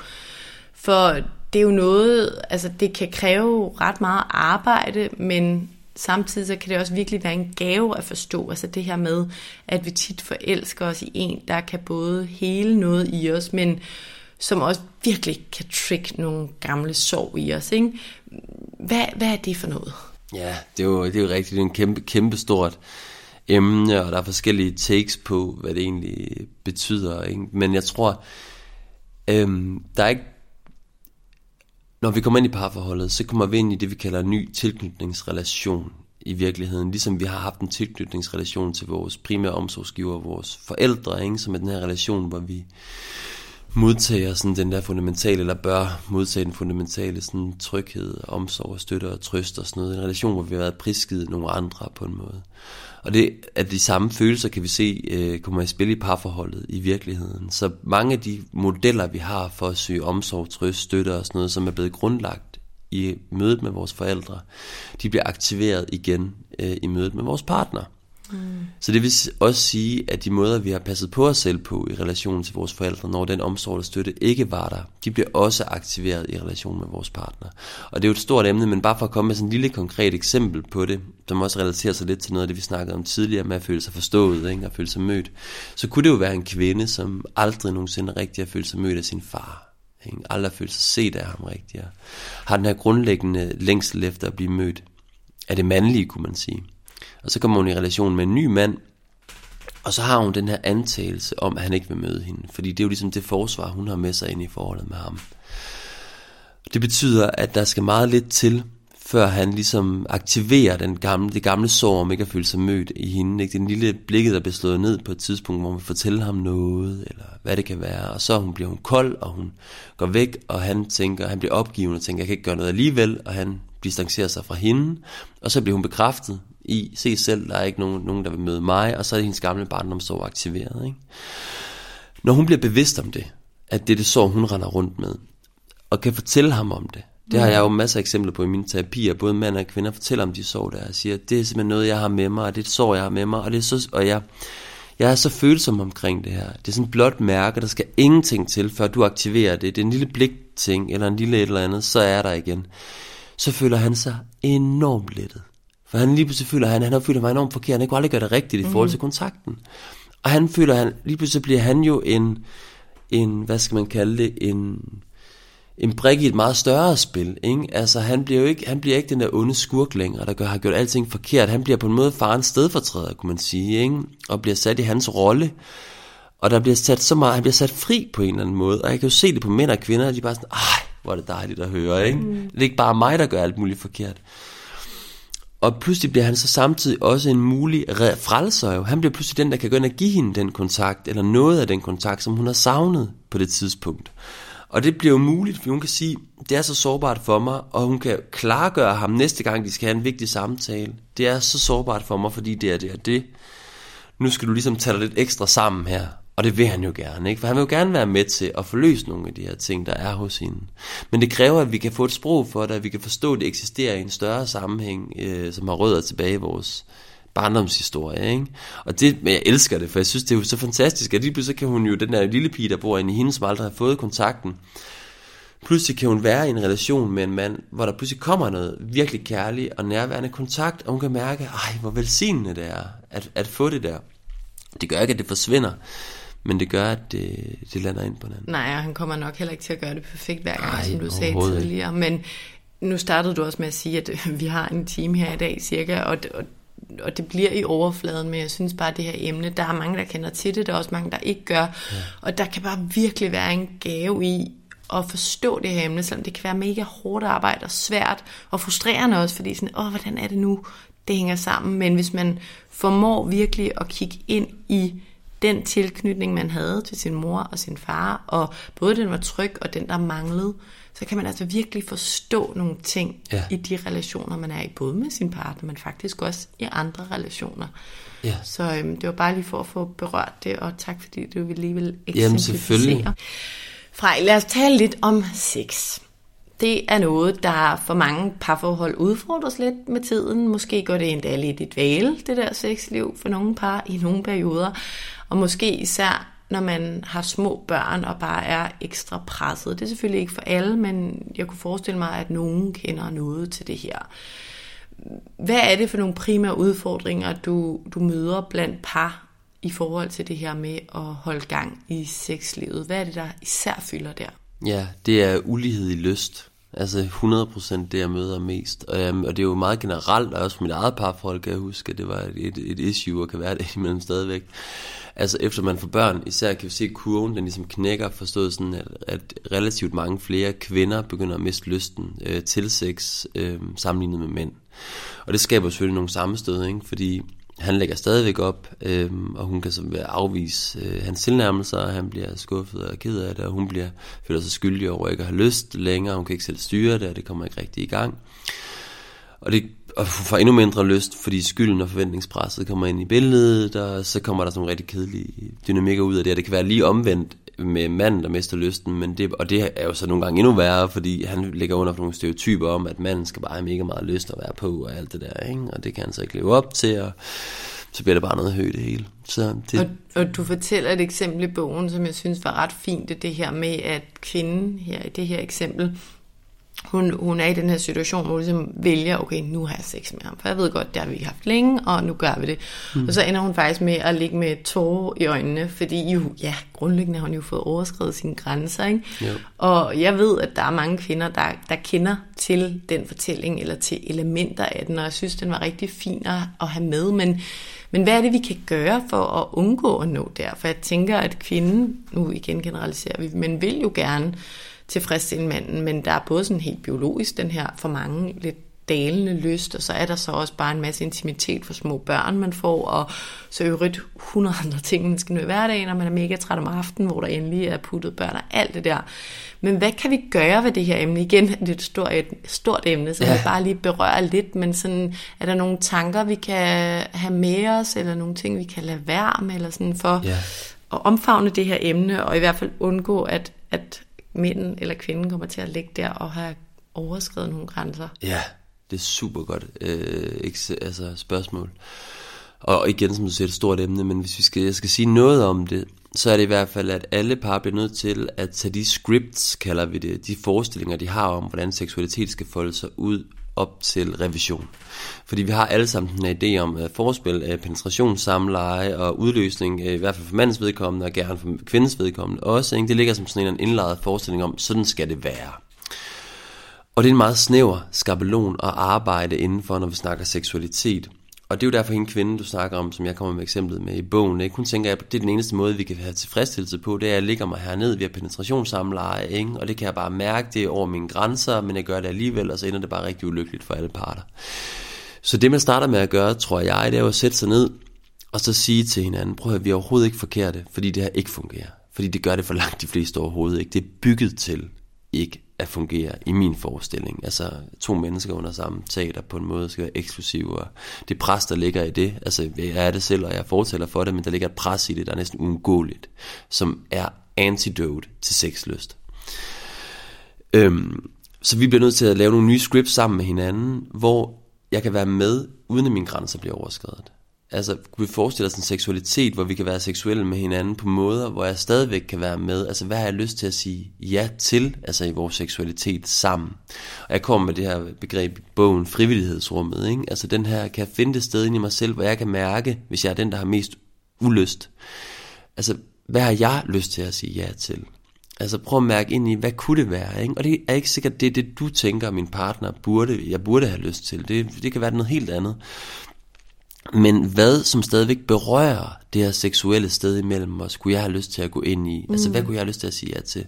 Og når jeg har fundet det, og siger, det der, det synes jeg kunne være rigtig fedt, at min partner så ikke siger, øh, det var ikke det, jeg havde forestillet mig. For så kommer forventningspresset ind igen, og så dør det hele. Men siger, hvor er det fedt, hvor er det fedt, du gider at gå med mig ud på en rejse, hvor vi finder ud af, hvad kunne seksualitet være for os to? Og fordi det ændrer sig over os hele tiden. Men hvis vi kan gå med det her og sige, det kan ændre sig i morgen, det kan være, at jeg får lyst til penetrationssamleje om en måned, eller hvad det er, men lige nu der er det noget andet, jeg har lyst til at gå ind i sammen med dig.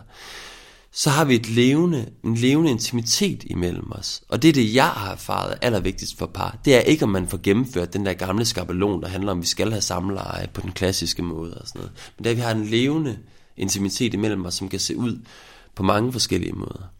Så faktisk være åben for at definere sex som værende meget mere end det, vi klassisk og original kender som sex. Og så igen den der kommunikation, ikke? Altså fordi, jo. jeg tror, jeg kan forestille mig mange mænd, der også har lyst til at have den her samtale, men jeg tror altså også, jeg kan, især hvis man kigger på det brede Danmark, ja. så tror jeg også, at altså nu bor jeg i en stor by eller tæt på en, og du ved, moderne mænd og sådan noget, men jeg tror da også, der er mange mænd, der er sådan, ah, skal vi nu til det, var? Ja. Altså, kan man godt få alle mænd med på det her?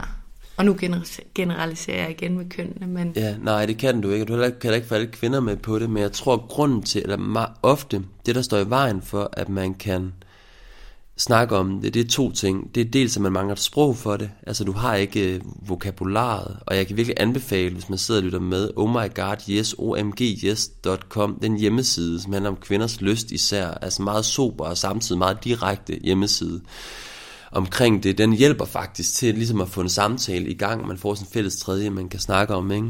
eller man kan læse bøger, eller hvad det nu er, som kan hjælpe med at give et sprog til at snakke om øh, lyst, og hvad der kunne være rart at gøre. Ikke? Og så er der det her med, øhm, altså at mange frygter, nu går vi ind og skal snakke om det, men hvad hjælper det at snakke om det? Vi skal jo bare snakke om alt det, der ikke fungerer i det.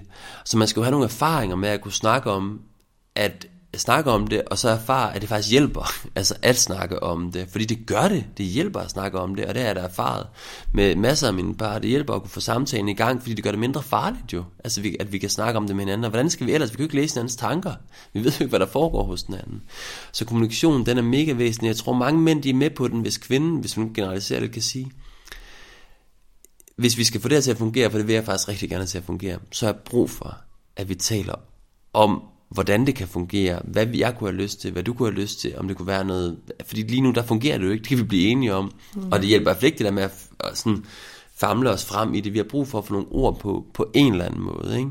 Og så, men så bliver enige om det, det er pisse sårbart for os, det er virkelig sårbart at snakke om det, så vi skal være gode ved hinanden, når jeg, vi fortæller om, hvad vi har lyst til eller ikke lyst til, så er der ikke noget, der er forkert. Altså, det er ikke forkert, du ikke har lyst til, eller jeg har lyst til, noget der. Men vi skal have en eller anden form for, for fælles pulje af, for, for at finde ud af, hvad det egentlig der er på spil.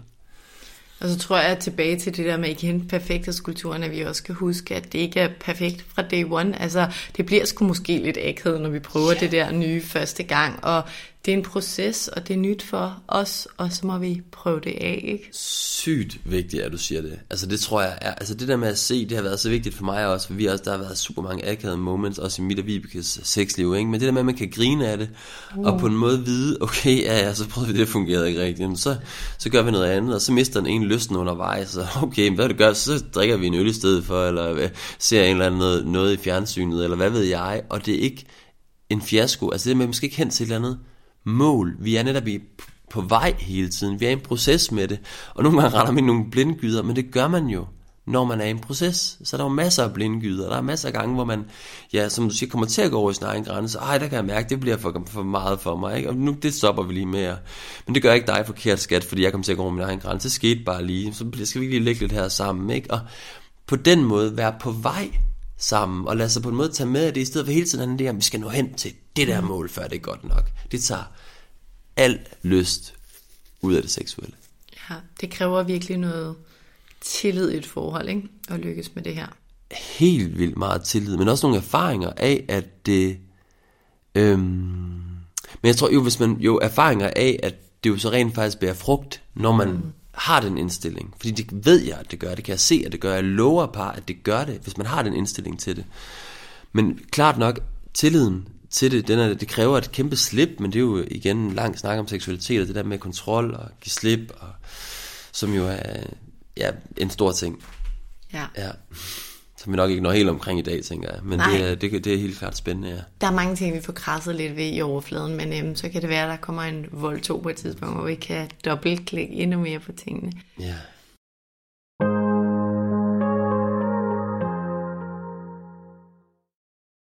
Frej, nu har vi jo talt sådan om en del om parforholdet helt generelt, og jeg ved, som jeg også nævnte i starten, at mange, der lytter med her, de er i en alder, hvor de enten har børn i kikkerten, eller måske har de lige nu allerede små børn eller større børn. Og det her afsnit handler jo ikke som sådan om børn, men hvis du alligevel skal give to-tre råd i forhold til det her med at være forældre til børn, hvad er så det vigtigste, du vil fremhæve, at vi som ja, småbørnsforældre passer på eller er opmærksomme på? Mm. Det er noget med at være overbærende over for sig selv og hinanden. Det er noget, jeg kan mærke, jeg mange par har brug for, fordi der er sådan en anden form for strenghed, synes jeg, der hurtigt kommer i spil. Så noget med at være overbærende. Og noget med, at det også er for børnenes skyld, at vi prioriterer parforholdet frem for børnene. Altså at børnene bliver passet, måske nogle bedsteforældre, man synes, de er blevet passet af lidt for mange gange, eller en barnepige, eller et eller andet, ikke? for at far og mor gerne have tid med hinanden, eller for sig selv for den sags skyld. At det også er for børnenes skyld. Altså at det ligesom drypper, når det regner på præsten, så drypper det på dejen. Er det ikke sådan, man siger det? Men at det overskud der, ikke? Altså for nogle gange tænker jeg for mange dårlige samvittigheder over, at nu prioriterer vi igen os selv frem for de der unger der. Men det er jo også for deres skyld, vil jeg sige, at mor og far de er tilfredse og glade. Så det savner jeg som altså parterapeuten i mig savner rigtig meget det perspektiv øh, hos moderne forældre. Og så det, det der almene perspektiv, prøv at øh, droppe nogle af idealerne, prøv at droppe nogle af, øh, noget af den der burde-tankegang, jeg burde også, både i forhold til ens selv og ens børn og ens partner, og prøv at skabe plads til, altså give slip på burde og skabe plads til nysgerrigheden. Altså det tror jeg er det, altså skabe nysgerrigheden på, hvorfor gør jeg som jeg gør, hvorfor gør mine børn som de gør, hvorfor gør min partner som han gør, så mindre dom, altså mindre dom, som kommer af burde, ikke? altså imod ens selv og ens partner og ens børn, for det gør vi også med vores børn hele tiden, tænker alt muligt om dem. Og mere nysgerrighed, mere, mere leg, mere famlen sig frem, mere, mere vi i proces, og vi lærer efterhånden lidt om, hvor vi er henne, ikke? fordi jeg synes virkelig, den der dommer, den fylder meget øh, i mange familier. Ja, jeg har lyst til, at vi kan overføre det der du sagde der med burde og dom og proces til alt, alle mulige andre ting i livet i hvert fald. Yes. Ikke? Det jeg har været igennem det sidste halvandet år er virkelig også sådan, give slip på burde, være i processen. Og ja, ja. det er bare en point om, jeg tror, det, det er der mange, der kan bruge ja, i det præcis. her liv. Give, give slip, og det der med at kunne lade sig forme på en eller anden måde, eller sådan også, mange vil gerne holde fast i, jeg er sådan, eller at hun er sådan, eller børnene er sådan, og livet er sådan, og det skal, og vi vil hele tiden kontrollere det i en eller anden retning. Og det her det er jo bare ord, men jo mere vi kan give os hen til, sådan, nå okay, og så skete det, og så har vi nysgerrigheden med, og kan vide, hvorfor jeg reagerer så stærkt på det, ikke? Mm. eller hvorfor bliver jeg så vred over de der ting. Ikke? For så kan vi, tror jeg, finde netop pakke nogle af de der ting ud, der jo er dernede, og finde ud af, at det er jo derfor, og så kan jeg jo bringe det, jeg opdager i spil, i stedet for at gå hele tiden mm. og dømme mig selv over, at jeg mm-hmm. bliver vred og aldrig opdage, hvorfor jeg egentlig bliver det, for eksempel. Ikke? Altså, det kan være alt muligt andet, eller de længsler, du snakkede om tidligere, eller de der frustrationer over, hvorfor gør han ikke sådan, som jeg gerne vil have, han gør, eller hvad det nu er. Ja. Frej, det næst sidste spørgsmål, kunne jeg godt lige tænke mig at stille dig her på falderæbet. Altså, lad os sige, at man er i et forhold, der er virkelig udfordret. Man har måske små børn, måske ikke, og man begynder måske at overveje, om det her forhold må er det, man overhovedet skal, fordi man kan mærke, at man, ja, hvad ved jeg, enten er man meget uenig, for meget uenig, man har overhovedet ikke noget sex, man brænder hinanden, ting som det. Og jeg tænker her, at et første skridt kan være at få noget professionel hjælp. Det er jo altid en god idé at tale med en tredje part. Det er i hvert fald min erfaring. Men både i øvrigt individuelt og som par. Men hvornår ved man egentlig, om man ligesom er ja, om løbet ligesom er kørt, og man simpelthen ikke vil det her forhold nok. Og fordi man hører jo tit sådan, ah, men du ved, det er ikke en dans på roser, det er kompromiser, og det er også en kamp at være et forhold hele livet, eller det kræver i hvert fald hårdt arbejde. Men forstår du, hvad jeg mener? Hvornår ja. ved man, nu er det nok? Eller ja. ved man det nogensinde? Ja, det er et sindssygt godt spørgsmål, og også øh, svært at svare hurtigt på, men det er sådan lidt overfladisk, vi, vi kunne sige i det, der, at man kan stille sig selv nogle spørgsmål et spørgsmål kunne jo være, hvad, er det, jeg, øh, hvad vil jeg være glad for at blive fri for, hvis jeg ikke skal være i det her forhold længere? Hvad vil jeg være glad for at blive fri for? Ja, mm. hvis jeg ikke skal være i forholdet længere. Og så bagefter, når man har svaret på det spørgsmål, så kan man jo svare på, hvad vil jeg, jeg komme til at savne? Altså hvis jeg ikke skulle være i det her forhold mere. Og så kunne man jo prøve at holde de der ting lidt op mod hinanden inde i sig selv, og mærke, hvad det egentlig vil være. Og nogen, hvis man er meget udfordret, vil bare sige, at det kun er børnene det er kun børnene, jeg vil komme til at savne, ikke? Og det synes jeg er sådan lidt for lidt motivation, at det er dem, ikke? Der skulle gerne være noget ved partneren, men også komme til at savne. Børn må godt være motivation for, at man for eksempel går i parterapi, synes jeg, og arbejder med at få, finde ud af, hvad det er.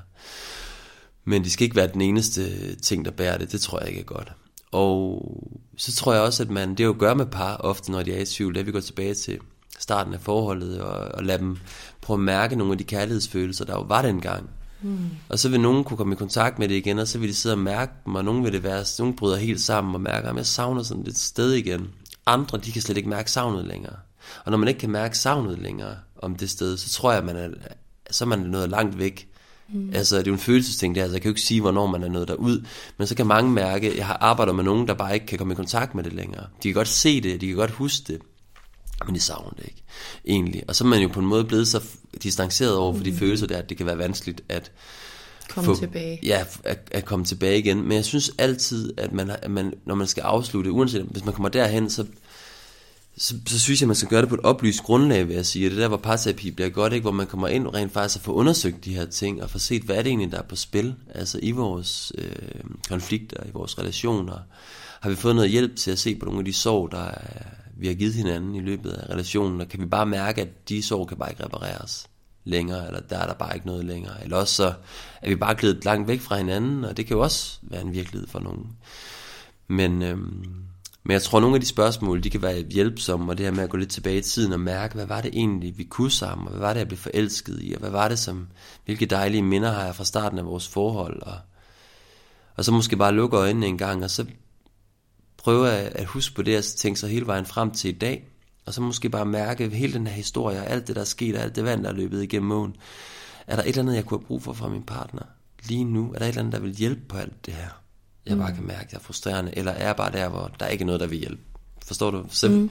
så er man jo på en måde lidt øh, sværere sted, hvis der ikke er noget, der kan, man kan se, der kan hjælpe andet, end man skal være væk fra hinanden.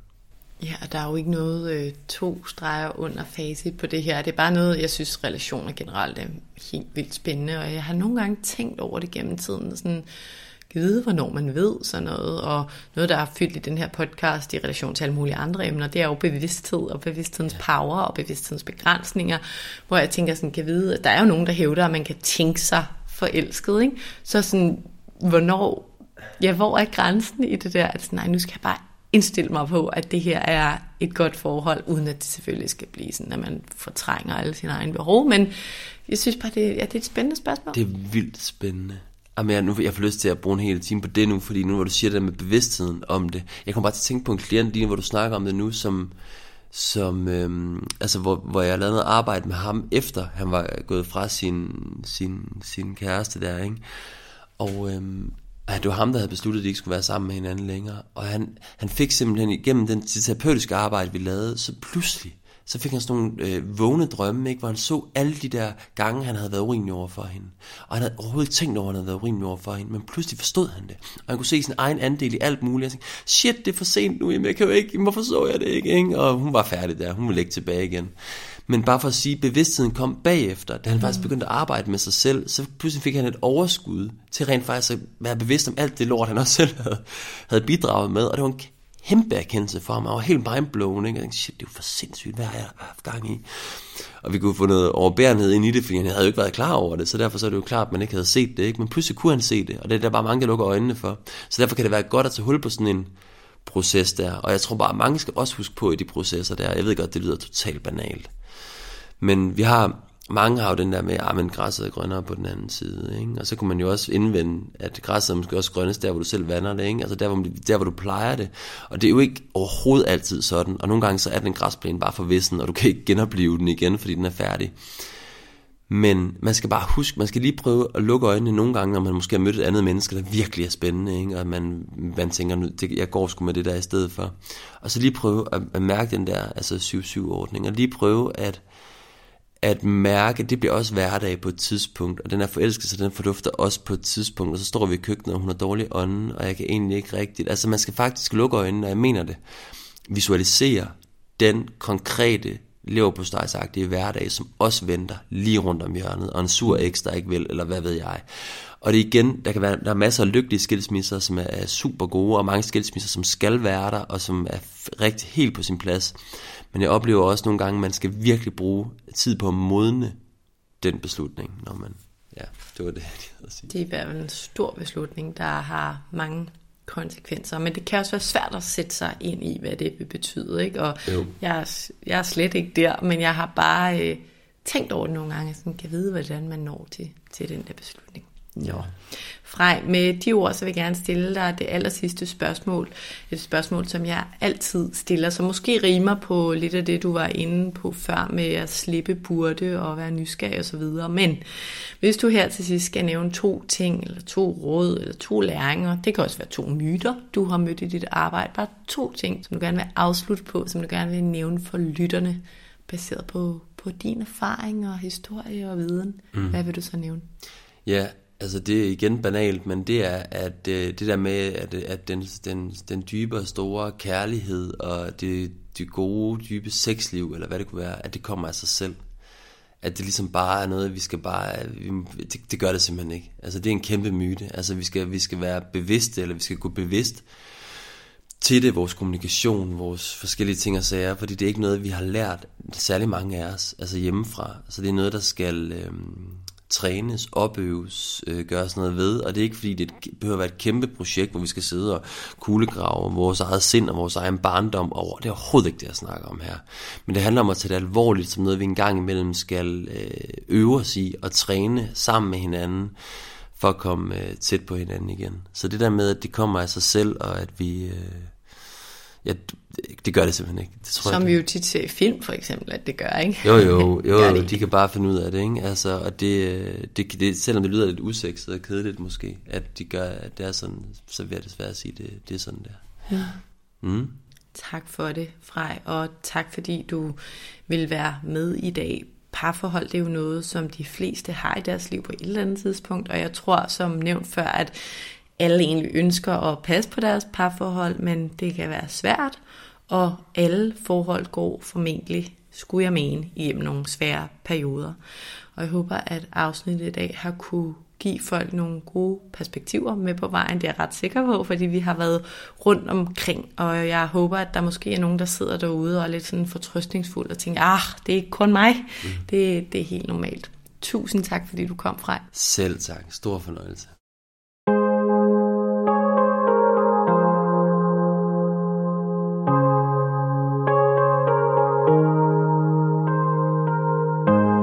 Jeg vil gøre min opsummering kort i dag, for jeg ved, at afsnittet er blevet langt, men der var simpelthen bare rigtig mange vigtige og spændende ting at tale om. Det jeg lige umiddelbart har lyst til at sige eller gentage her til slut er, som Frej sagde, den evige store knistrende kærlighed og det sprudlende sexliv, det kommer ikke af sig selv. Det holder i hvert fald ikke sig selv ved lige. Det kræver prioritering, og den plante vi vander, den vokser. Husk det. Husk også, at det er et ret vildt projekt at være sammen med én person resten af livet. Jeg synes også, at det er smukt og fantastisk, men det er også ret vildt, og det er okay lige at anerkende den pointe i ny og næ, i stedet for at fokusere på det, der ikke går. Så lad os klappe os selv på skulderen over alle de ting, vi faktisk klarer godt i vores langvarige parforholdsprojekt. Husk også det der med at turde slippe burde i dit liv så vidt muligt. Slip forestillinger om, hvordan alt bør være, og spørg i stedet dig selv om, hvordan du egentlig har det, og vær nysgerrig på, hvorfor du man har det, som du har det. Vær nysgerrig på dine indre behov og længsler i livet. Og husk, også i parforholdet, kommunikationen. Både hvordan vi kommunikerer og hvad vi kommunikerer er så afsindigt vigtigt. Og chancen for succes mellem to personer er bare så meget større, når vi giver os tid til at kommunikere ordentligt.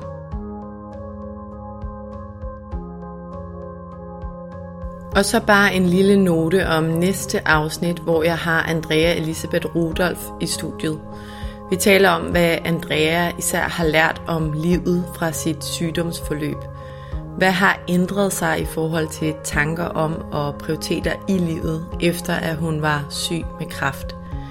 Vi taler også om Andreas syn på sundhed mere generelt. Hvad er sundhed for Andrea, og hvordan sørger hun selv for at praktisere mental sundhed i en travl hverdag? Det kan du altså høre om i næste afsnit af podcasten.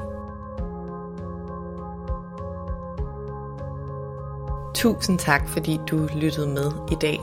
Hvis du kunne lide det, du hørte, så husk, at du nemt og gratis kan støtte podcasten ved at dele, at du lytter med på sociale medier. Husk at tagge Mindcare Collective.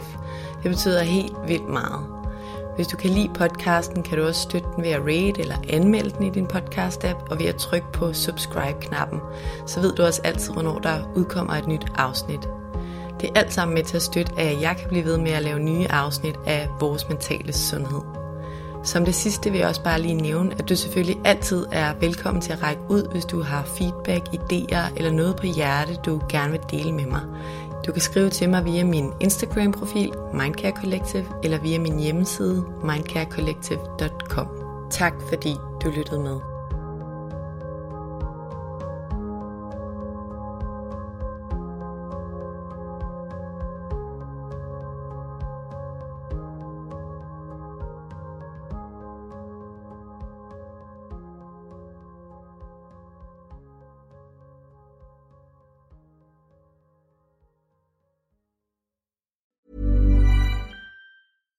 Mom deserves the best, and there's no better place to shop for Mother's Day than Whole Foods Market. They're your destination for unbeatable savings, from premium gifts to show-stopping flowers and irresistible desserts. Start by saving 33% with Prime on all body care and candles. Then get a 15-stem bunch of tulips for just $9.99 each with Prime. Round out Mom's menu with festive rosé, irresistible berry chantilly cake, and more special treats. Come celebrate Mother's Day at Whole Foods Market.